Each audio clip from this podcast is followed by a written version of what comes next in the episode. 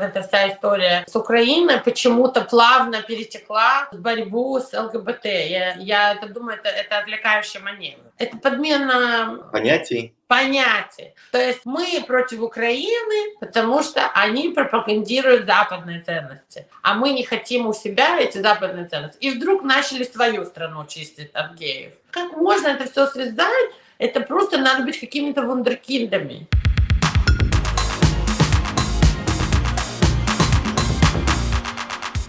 Всем привет! Это подкаст «Гей-пропаганда» и Милослав Чемоданов. На прошлой неделе Российская Дума родила очередной античеловеческий пакет законов. Я говорю о более жестоких законах о гей-пропаганде, конечно. Если с 2013 года у нас была запрещена так называемая гей-пропаганда среди несовершеннолетних, то теперь пропагандировать нетрадиционные ценности запрещено для всех возрастов. Такие вот они хлипкие российские скрепы оказались, что даже взрослые люди не в силах удержаться от соблазна, отказаться от них. Стоит им немного чего-нибудь попропагандировать. А также депутаты прописали какие-то совершенно драконовские наказания за нарушение этих вот их любимых законов. Понятно, что все это законотворчество бред полный и призвано создавать какую-то иллюзию деятельности, отвлекать от потерь на украинском фронте.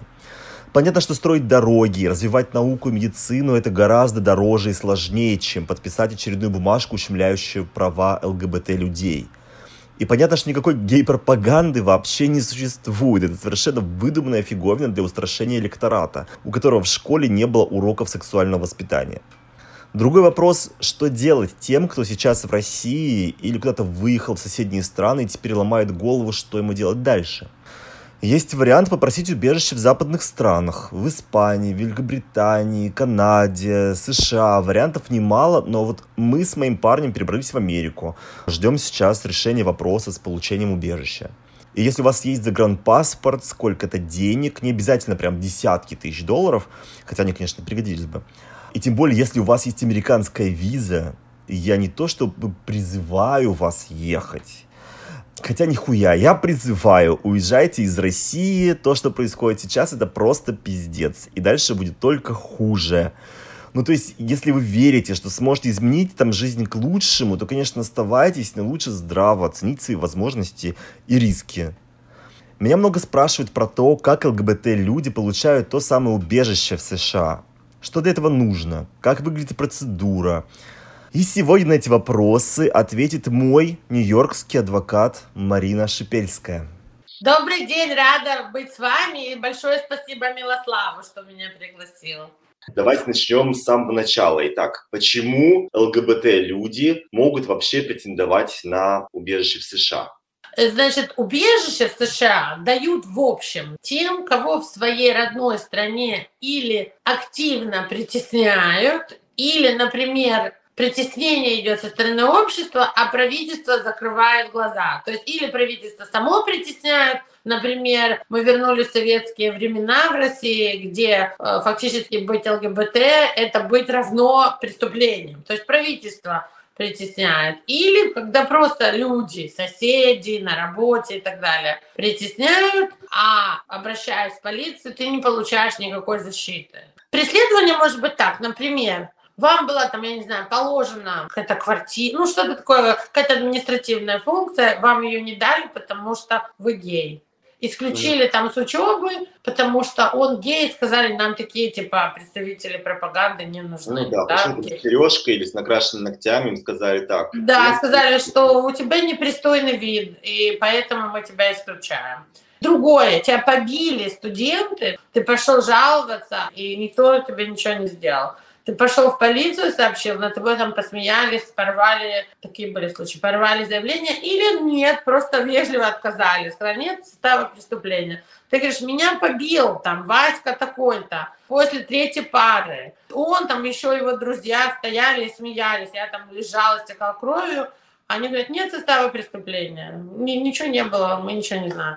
Это уже как бы и то, что тебя преследует общество, с одной стороны, и отказ государства помощи, соблюдения каких-то человеческих прав. За это мы даем Америка, как страна убежище. Вообще убежище дается по категориям. И, конечно же, когда мы приходим в суд, нас всегда судья первым делом спрашивает и просит обозначить категорию, в которой преследуемый человек находится. Там национальность, раса и обычно члены ЛГБТ находятся в категории так называемой социальной группы. Но если вы выходцы из бывших всех стран СНГ, так как мы сейчас говорим по-русски, я могу свободно об этом говорить, то кроме того, что ЛГБТ – это представители социальной группы, это также политическое мнение, это также политика, потому что человек, который открыто ЛГБТ, он на самом деле выступает как политический оппонент. Он в оппозиции или она, да, или они. Они в оппозиции к правительству, потому что в таких странах, как Белоруссия, Россия и так далее, если ты открытый гей, это политическая позиция, потому что политика страны против ЛГБТ и так далее. И на сегодняшний день в России приравняли быть геем к гей-пропаганде. То есть, если ты просто говоришь, рассказываешь или идешь по улице за руку, может быть, два мужчины там, или две женщины, или любые другие представители ЛГБТ, Просто сам факт, что ты есть, что ты жив, да, что ты существуешь и не скрываешь этого, ты уже гей-пропаганда, ты такой ходячий гей-пропаганда. И это уже политика. Все, кто русскоговорящие, да, из бывших СНГ, но я так говорю грубо, может быть, кто-то и не русскоговорящий, скажем, даже из Украины или из Казахстана или Узбекистана, в общем, из тех стран бывших СНГ, это и социальная группа, и политическое мнение. Между прочим, не только бывшие страны СНГ этому, ну, понятно, да, подвергаются. Очень много. У нас клиенты со всего мира с вот такими а, заявлениями, как члены ЛГБТ-сообщества, их преследуют. Латинской Америке, ну, везде, везде есть эта проблема. Да, к сожалению, наш мир, хотя кажется, что как будто бы, особенно гомофобным людям кажется, что геи просто наступают со всех сторон, что они в каждом сериале везде, и живут они уже гораздо лучше, чем несчастные бедные гетеросексуалы. Но, увы, на самом деле большая часть мира все еще достаточно гомофобна и законодательно, и общественно.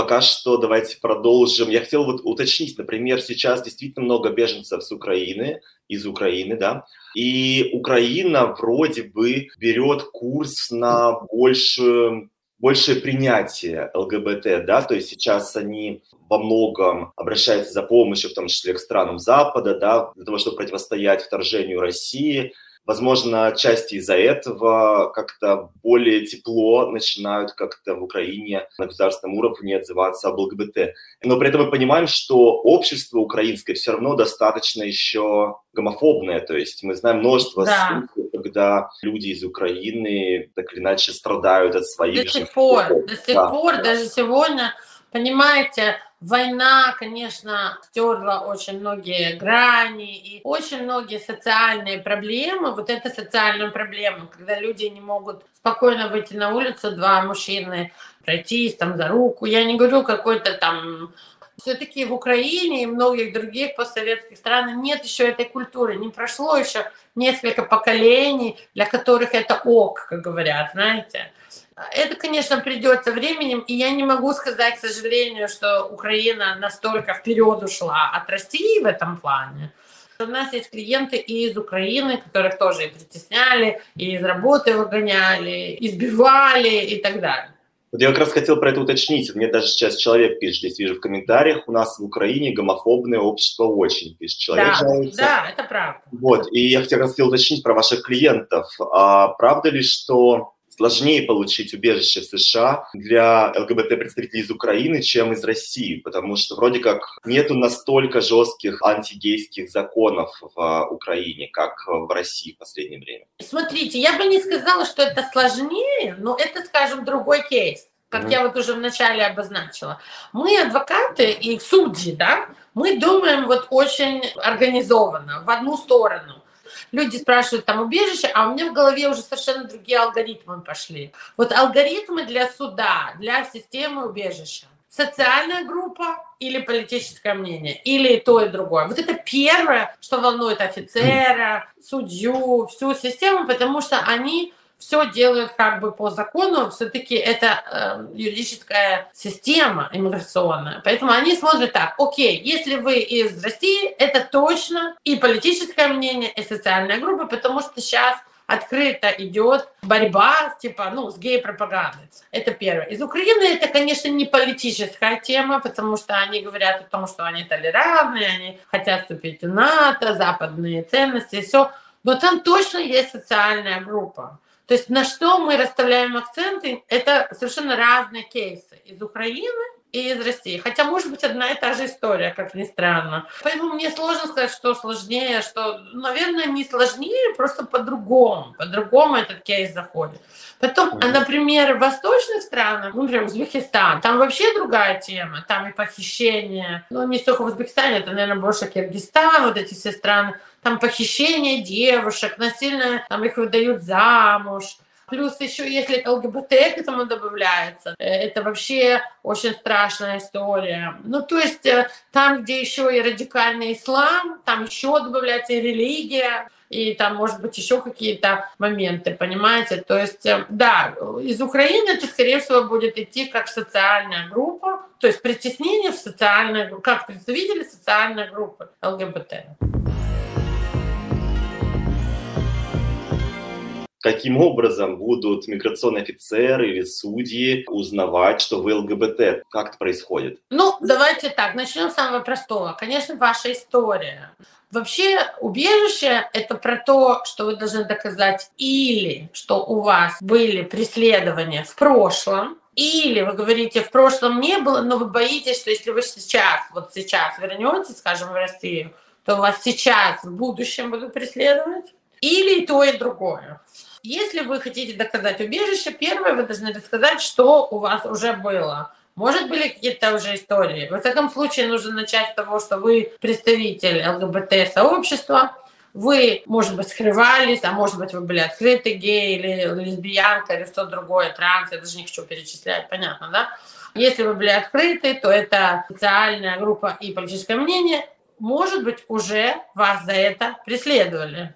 Может быть, вы боитесь, что в будущем будут преследовать. Ну, например, вам пишет ваша мама, которая до сих пор живет в России. Сынок, если ты вернешься, то сейчас вообще все стало ужасно, и про тебя уже соседи вспоминали, тебя тут арестуют, там, да, или еще что-то.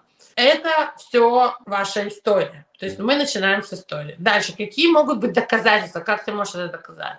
Во-первых, у вас могут быть письма от ваших бывших каких-то бойфрендов, гейлфрендов, ваших каких-то любовников, мужей, mm. там, я не знаю, как это вы называете. У некоторых людей не было возможности брак иметь. Все равно люди друг к другу относились как к мужу и жене, поэтому я это говорю. Плюс в Америке нужно записаться, так как вы показываете, что вы теперь живете в свободной стране, и вы не боитесь показывать себя, какой вы есть на самом деле вы можете записаться здесь в какие-то сообщества ЛГБТ. Есть масса очень хороших групп, и вам туда обязательно нужно записаться, потому что ну, вам нужно доказывать документально, что вы гей, в любом случае. Потом это могут быть фотографии всевозможных событий, там, ивентов, парадов. Такие как Прайд каких-то ЛГБТ. Да, там, где есть радужные флаги, и у вас есть фотография, это очень хорошо для кейса. Какие-то, может быть, переписки ваши, какие-то ваши посты на социальных платформах, там, в Инстаграме, в Фейсбуке. Вы можете перевести своего бойфренда или своего girlfriend, или жену, или мужа, потому что здесь можно расписаться и заключить однополый брак. И, кстати, это очень помогает с кейсом, если у вас есть такие мысли.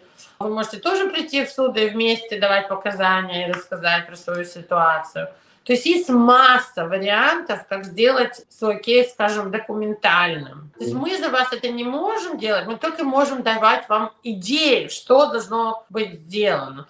Если вы думаете, что вы просто придете в офис убежища или в суд и скажете, что я гей, и при этом, например, ну там оделись определенно, да, это не доказательство. Нужны доказательства. Потом, это могут быть справки от врача за избиение. Это могут быть какие-то справки из милиции или из полиции с приводами.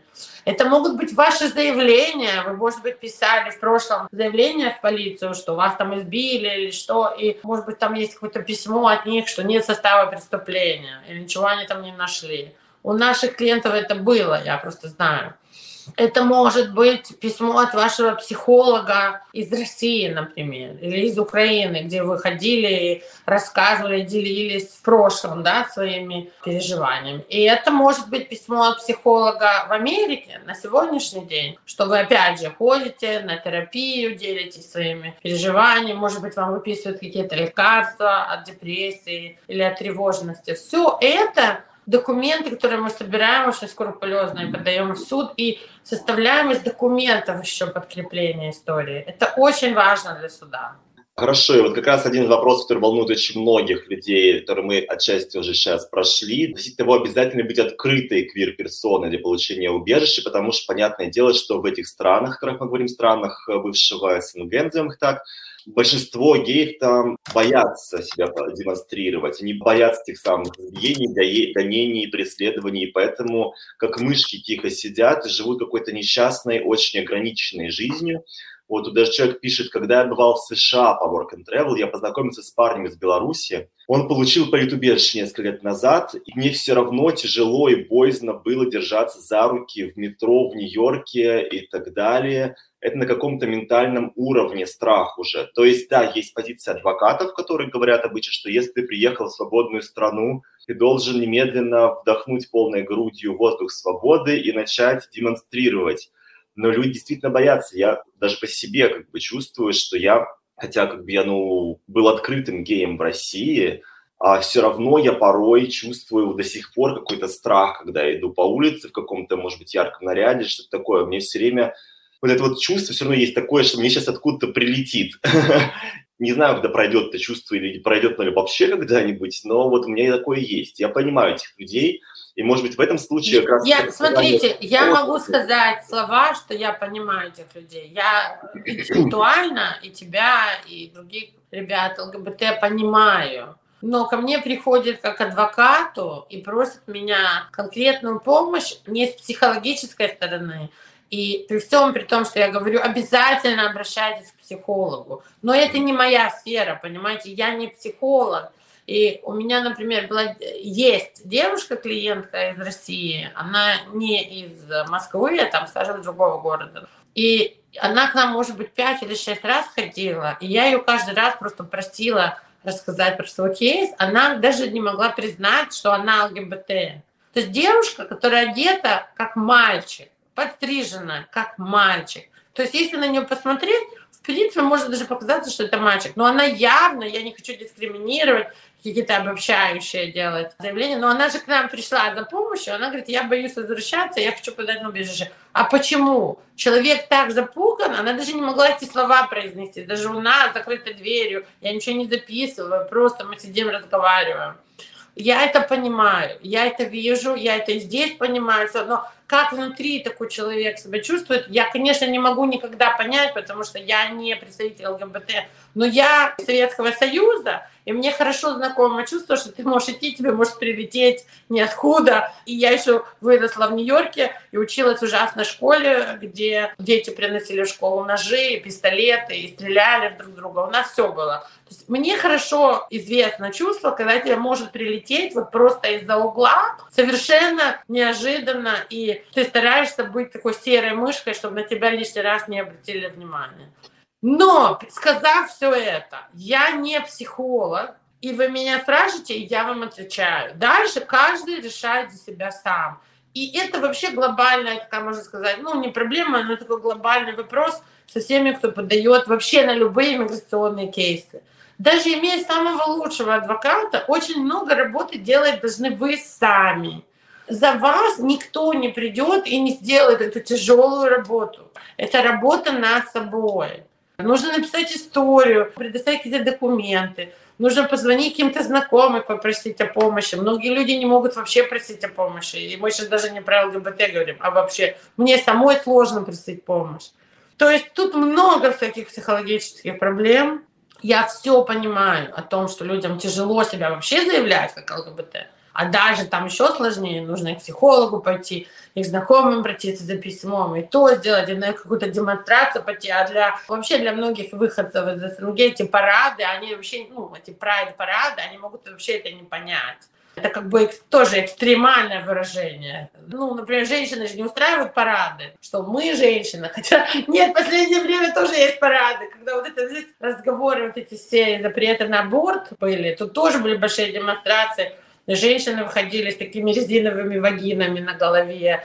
Но это Америка, у нас свобода слова. То есть надо как-то все-таки привыкать к этому обществу. Иммиграция вообще это очень страшный процесс. Ты боишься того, а как тебя там примут, а как ты вообще будешь там жить. Может, у тебя уже какая-то работа, карьера, какие-то социальные связи обустроены в России. А здесь ты должен начинать все с нуля. Это, конечно, все очень страшно. Ты не знаешь, где ты будешь жить, где ты будешь работать, на какие деньги ты будешь жить. Может быть, у тебя не очень хороший английский язык, и ты боишься из-за этого тоже, что как тебя будут понимать люди, как ты будешь включаться в общество как там ты будешь общаться с своими друзьями и родными, которые останутся в России. Очень много страшного.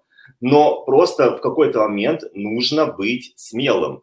Ты должен быть смелым для того, чтобы сделать это. Вы должны решить, либо вы находитесь в стране, где вас заставляют находиться в шкафу, вести очень ограниченный, зачастую очень ограниченный, несчастливый образ жизни – прятаться по углам, находиться с людьми по каким-то группкам ВКонтакте, не появляться на людях нигде, там врать людям, что вы, это может быть, гетеросексуал или что-то. То есть вести реально жизнь очень психологически деформирующую и, ну, просто несчастливую либо же вы готовы сделать этот шаг. Это не будет легко, и никто вас, ни Марина, ни другой адвокат, никто не понесет вас на ручках. Нужно быть смелым, иначе не произойдет. Понятное дело, что страшно идти по Нью-Йорку там и держаться за руки, может быть, в начале и так далее – но если это преодоление каких-то внутренних э, комплексов да, и страхов поможет вам в том, чтобы стать гражданином более подходящей для вас страны и провести остаток своей жизни в более комфортном для вас обществе, то смотрите сами, может быть, это все-таки стоит сделать.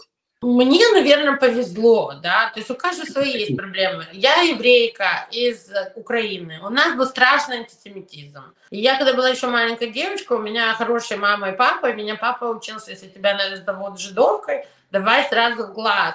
И он меня с детства, хотя и девочка, учил быть таким бойцом. И это, к сожалению, в нашем обществе очень, очень необходимое такое умение. Я очень много лично преодолела в своей жизни страхов. Я раньше боялась и стеснялась выступать публично, например. Я очень стеснялась, там, я не знаю, ну, каждый есть своего веса, я высокая, своего роста, я обычно на полголовы выше всех девочек и в два раза больше в своем классе. И была и в колледже, и в университете, и до сих пор захожу в комнату, я обычно чуть ли не самая высокая шея на каблуках. У меня акцент, я адвокат, я выступаю с акцентом, я иногда не могу подбирать слов на одном языке и на другом. То есть это у всех есть. То есть я не говорю, что вы такие, как я, или я такая, как вы, мы все разные люди. Но я в какой-то момент, если ты взрослый человек, вот ты должен себя выбрать, ради себя преодолеть вот эти вещи. И понять, что чтобы стать в Америке обладателем грин-карты, а потом получить гражданство, нужно получить убежище. Ну, для, мы сейчас же говорим о убежище, да? А для этого нужно приложить усилия к своему кейсу. В этой системе очень сложно найти какую-то справедливость или какую-то логику. Ну, вот такая система, это административная система наша. Она может быть не самая лучшая, ну и, наверное, не самая худшая в мире. И еще ждать надо научиться. Это очень тяжело. Все люди сходят с ума от этих долгих сроков сейчас. Но что делать? Давайте перейдем э, к процедуре. Много вопросов по самой процедуре. То есть мы поняли, что нужно будет доказывать, что не просто так ты приехал обмотанный радужным флагом и все, тебя впустили навсегда, нужно будет провести работу. Как попадать в США, чтобы податься на убежище? Или, быть, а. сделать это за границей, например, в Казахстане, спрашивают нас. Хороший вопрос. Давайте начнем с самого начала. Конечно же, из Казахстана можно подать убежище через там специальные есть организации, курирует этим всем Организация Объединенных Наций, у них есть специальное агентство, через которое ты подаешь на беженство, refugee статус. Это не совсем то, о чем мы сегодня говорим, но это есть, это существует. Там очень долгие сроки ожидания. Там, например, подать сегодня, а может быть, через 2-3 года вас вызовут на собеседование. Этим занимается не американское консульство, а другая организация. На сегодняшний день очень многие люди просто собираются и приезжают в Мексику, и там приходят на границу США и просят убежище. Я не могу сказать, что я рекламирую это как метод, но я просто рассказываю то, что мне клиенты рассказывают. Многие люди, включая Милослава, просто приходят на границу со своей девушкой, со своим парнем или сами, и приходят к американскому офицеру-пограничнику и говорят, я прошу убежище. Взять с собой какие-то документы, не какие-то, а все свои документы, по которым вы просите убежище. Конечно же, если у вас есть американская виза, вы приезжаете в Америку и подаете здесь на убежище. Это тоже вариант. То есть вот такие варианты, в принципе, на сегодняшний день. Подать на статус беженца, ждать около трех лет, прямо у себя в стране ждать. Второй вариант – приехать в Мексику, просить убежище на границе американской. Третий вариант – если у вас есть виза, приехать по визе и просить убежище внутри страны, подав петицию на убежище. Если вы будете идти через границу, то там у вас сразу же как бы появится судебный кейс по вопросу убежища и по вопросу иммиграции вообще. И вам назначат дату там суда, вам нужно будет зарегистрироваться с иммиграционной местной полицией, отмечаться, что вы есть, что вы будете на суде. То есть там целый процесс. Если вы просто приехали по визе, здесь подали на убежище, сначала вас вызовут на интервью по убежище, собеседование – с офицером иммиграционной службы. Это не судья, это не полицейский, это обычное собеседование с офицером. То есть там не а будет да... прокурора какого-то, кто будет там как-то вас... Нет, нет, это все, все в гражданском, вы приходите в офис, вы можете иметь своего переводчика, плюс они предоставляют нейтрального переводчика, который на громкой связи присутствует на таком интервью. И дальше около 87 до 90 процентов людей получают отказ на таком собеседовании, и дело направляется в суд, к иммиграционному судье. И, и вот я еще что хочу важное сказать. Вот в Америке политика меняется постоянно. Вот каждые два года картина меняется. Каждые четыре года президент переизбирается. Опять очень сильно меняется. Для иммиграции. Я сейчас говорю только про иммиграцию. Значит, когда пришел Трамп, ну, мне кажется, уже только ленивый не знал и не слышал о том, что он делал всякие ужасные изменения для иммиграционной службы. Каждый день какие-то были приказы, все. Сейчас идет такая оттепель, вот хорошее слово по-русски есть, оттепель, потому что сейчас Байден, и они быстро сейчас пытаются пропихнуть много всяких хороших изменений.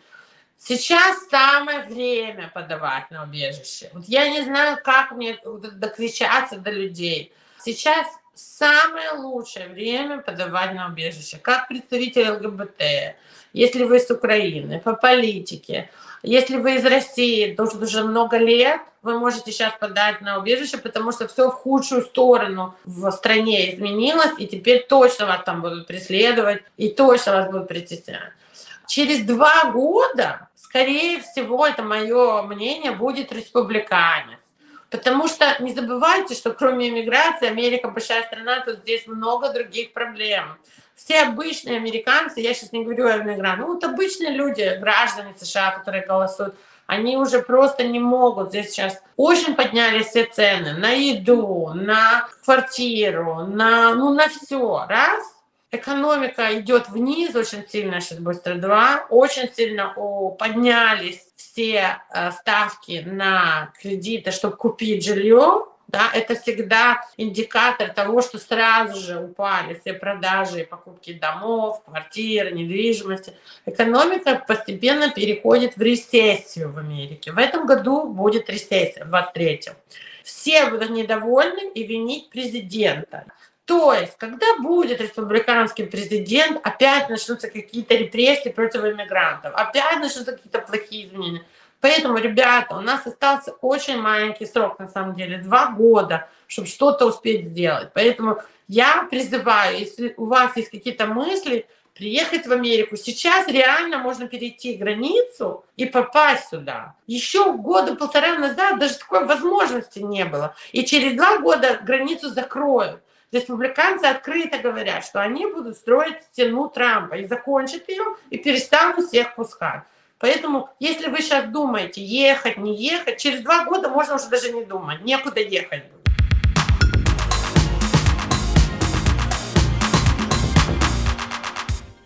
Прервусь на секунду для того, чтобы отдельно поблагодарить двух человек, Алину и Лизу.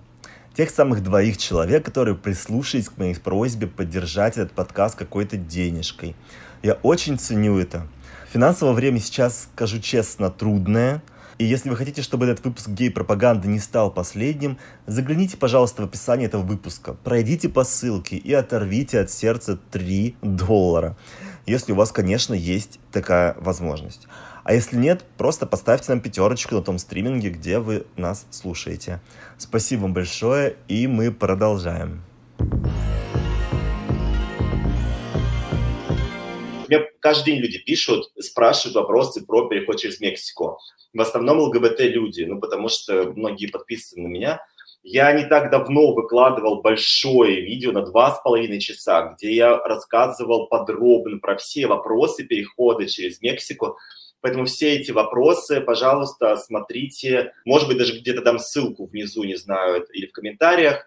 Вот. Смотрите, у меня есть что добавить. Из моего опыта уже и из моего наблюдения за последний буквально месяц-два те, у кого есть поручитель, спонсор, тех не сажают вообще даже на неделю в тюрьму, а там день-два и пропускают. Как сделать, чтобы вас даже не на один день в тюрьму не взяли, да? Первое, заранее у вас должен быть поручитель. Вам должен поручитель заранее дать письмо с копиями своих налоговых деклараций, где они говорят, я, скажем, Милослава, Василия, Аню беру на себя беру на себя, они будут жить у меня. Вот мой адрес. Они будут идти в суд в нашем городе или в нашем штате, когда им назначат. Я обеспечу им транспорт с границы ко мне в Канзас, ко мне в Агай, ко мне в Нью-Йорк, ко мне в Чикаго. Я беру Петю или кого хочешь на себя. Я поручитель. Для этого нужно быть в статусе в Америке. В принципе, даже не обязательно быть обладателем грин-карты. Просто иметь какой-то легальный статус номер Social Security, налоговой декларации. У многих людей есть статус даже без грин-карты. Если у вас есть поручитель, у вас уже прекрасные шансы вообще пропустить тюрьму и ни один день там даже не провести.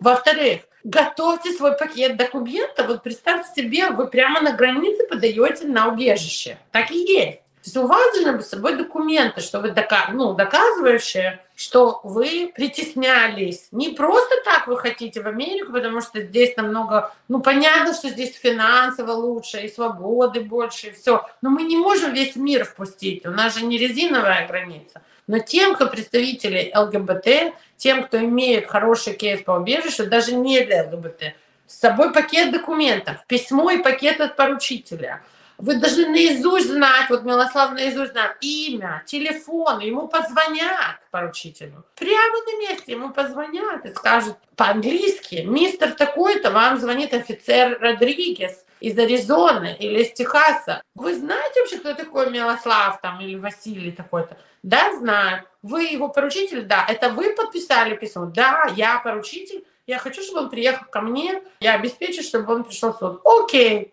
Дальше вас оформят, зададут себе вопрос. Это не за одну минуту, конечно, это займет, может быть, целый день, а может даже два, но вас не посадят в тюрьму. Вот я к чему говорю.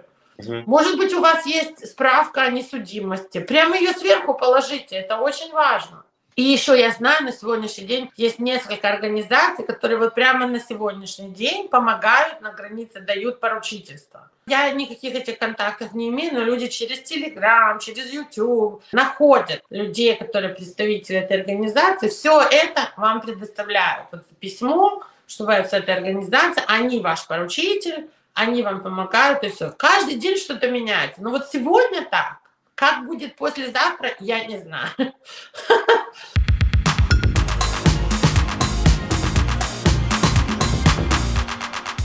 Подскажите, может ли как-то негативно повлиять на получение убежища участие в лотерее Green Card?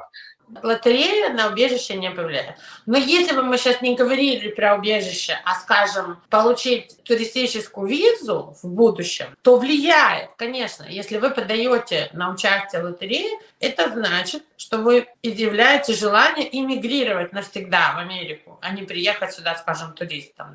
И на выдачу, например, студенческой визы или гостевой визы или еще какой-то визы которое будет временно и будет от вас ожидаться, что вы вернете свою страну, влияет негативно, а на убежище нет. Мало того, на границе они могут даже и не знать, что вы подавали, но я хочу сказать, нужно честно, если вас спрашивают, были ли вы раньше в Америке, да, надо отвечать честно, потому что даже если на этот момент не заметят, Потом, когда у них будет время, взять у вас отпечатки пальцев, прогнать вас через всю свою систему, сфотографировать. У них самые последние технологии узнаваемости лица, отпечатков пальцев и так далее. Вы не можете обманывать, это всплывет. Поэтому не обманывайте на границе, говорите все честно. Да, тут спрашивают, насколько реально сделать кейс со страхом будущего преследования с нынешней ситуации в России. В России вообще реально. Даже Больше нет... ничего не нужно даже делать. Просто отпечатать там последние статьи, все, и тем более вот эта вся история с Украиной почему-то плавно перетекла в борьбу с ЛГБТ. Я, я это думаю, это, это отвлекающий маневр. Это подмена... Понятий. Понятий. То есть мы против Украины, потому что они пропагандируют западные ценности, а мы не хотим у себя эти западные ценности. И вдруг начали свою страну чистить от геев. Как можно это все связать? Это просто надо быть какими-то вундеркиндами. Огромные деньги на это тратятся, огромные. И это действительно, мы видим, что куча людей верит во все это. Конечно, потому что, что это очень профессиональная пропаганда.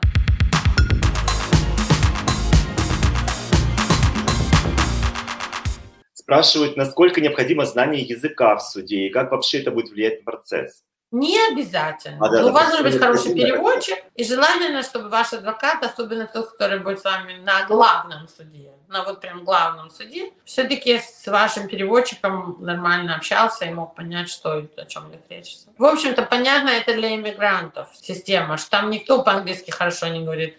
Даже сами судьи многие иммигранты. Вот. Они тоже говорят с акцентом. Это правда. Наш судья, было видно, что она понимает, когда мы говорим по-русски друг с другом.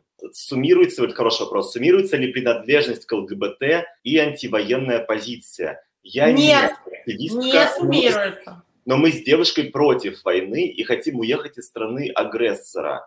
Для нас важно как это, так и новый закон о пропаганде. Смотрите, у вас два политических как бы, момента. Это ЛГБТ раз, политика с Украиной 2. Плюс у вас социальная группа, то, что вы ЛГБТ. И, кстати, социальная группа те, кто против войны в Украине. То есть у вас четыре claims, то есть четыре вида кейса. Четыре вида заявлений внутри вашего кейса. То есть нужно будет доказывать и принадлежность к ЛГБТ, и принадлежность к людям, которые против войны. Да, это разные темы. Люди боятся, говорят, слышали новости, что очень многие беженцы спят под открытым небом. Это правда, мол, никуда не пускают жить, не сдают. Смотрите, это правда. Там будут люди со всего мира. И, конечно же, не хватает жилья на всех. Некоторые не подготовлены, у некоторых нет денег на гостиницу даже. Вот это такая авантюра. Вообще иммиграция в Америку – это большая авантюра. Если вы это примете как должное, ну, я, может быть, какие-то странные вещи говорю, но если слишком серьезно к этому не относиться и принять то, что вы приезжаете в совершенно новую страну, даже если у вас хороший английский, между прочим, совершенно другая культура. Это переход этой границы, это огромный стресс. Я вот вчера была в суде, просто мне нужно было забрать свое удостоверение личности, оно там каждые три года надо новое брать. Это стресс даже был для меня, пройти металлоискатель зайти, стоят люди полицейские с пистолетами, с наручниками, с какими-то палками, с дубинками. Да тебя смотрят как врага. Ты, как только я сказала, что я адвокат, покажи свое старое удостоверение личности. Даже не привет и не пока. Вот так вот, два слова только. Я сразу показала, сразу расслабились, стали со мной по-другому говорить. Но вы должны понять, это тоже нужно пройти, это опыт. Я это не рекламирую. Переход через границу – это огромный стресс. Это не для всех.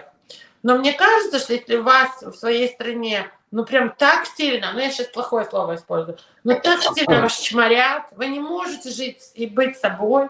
И даже если ваша мама с папой там принимают вас, братья и сестры, а может и не принимают, то общество вас не принимает, то в западных странах и в Америке в том числе это нормально быть геем или трансом. Я не говорю, что здесь их, их нас любят, да, и вас, Но это нормально, во всяком случае, преследовать не будут. Жить можно спокойно, ходить по улицам можно спокойно. Для этого нужно предзайти вот это все. Первое время все тяжело работают. И я, и моя мама, и мой папа. Мы первые пару лет в Америке очень тяжело все работали. Я вообще работаю с 12 лет. И это нормально, это окей. Я ни одного бы дня бы не променяла на что-то другое. Это нормально, это делает тебя сильным человеком. Вот, кстати, никто об этом никогда не жалеет. Все говорят, да, мне было тяжело, рассказывают, что они произошли вначале, но все всегда добавляют то, что сказала я, что ни одного дня бы они не променяли. Все равно в Америке столько возможностей, которых нет нигде в другом мире. И все равно это лучшая страна в мире. Я очень люблю Америку. Вопрос несколько раз задавали по поводу женитьбы. Нужно ли жениться как-то на своем однополом партнере, видимо, до этого? Поможет ли это кейс? Нужно ли это делать? Смотрите, я не очень люблю вопрос, нужно ли. Я всегда спрашиваю, кому нужно ли. То есть если вы любите своего партнера и хотите быть в браке, женитесь. Это поможет вашему кейсу. Это действительно большой козырь.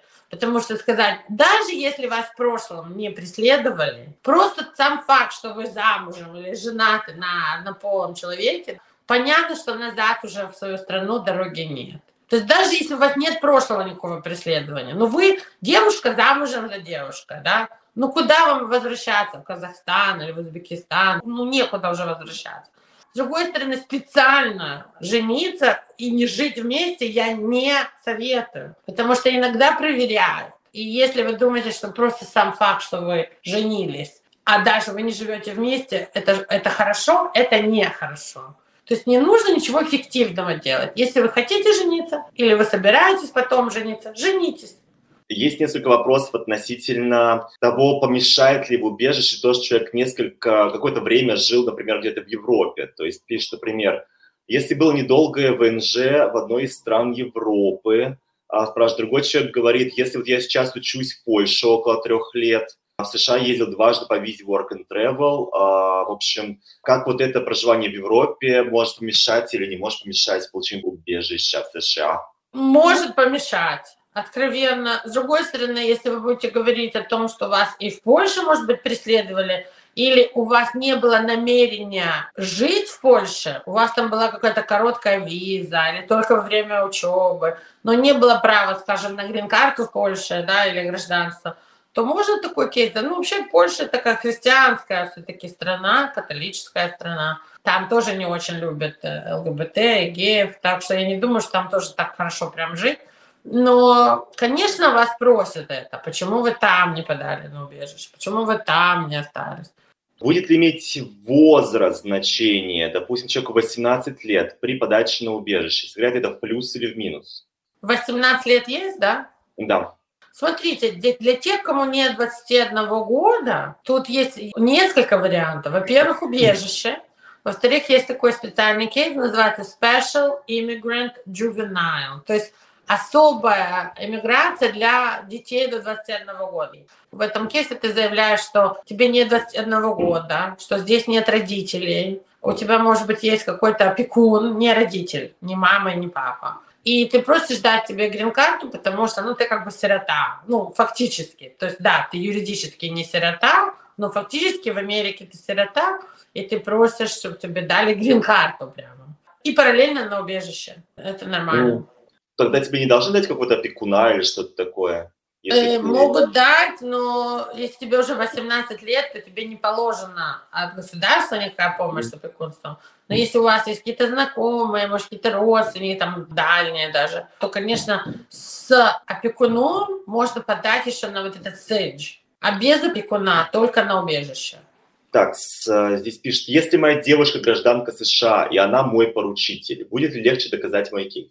Поможет, потому что она хоть по-английски сможет рассказать, что у вас отношения, какие-то mm. доказательства совместной жизни, там, например, да. Потом, если у вас серьезные отношения, вы можете пожениться с девушкой, две девушки пожениться mm. могут. То есть это хорошо. Ну и она, кстати, может и по браку вам оформить документы, но, к сожалению, когда переходишь через границу и, и без визы заезжаешь, По браку намного сложнее получить документы.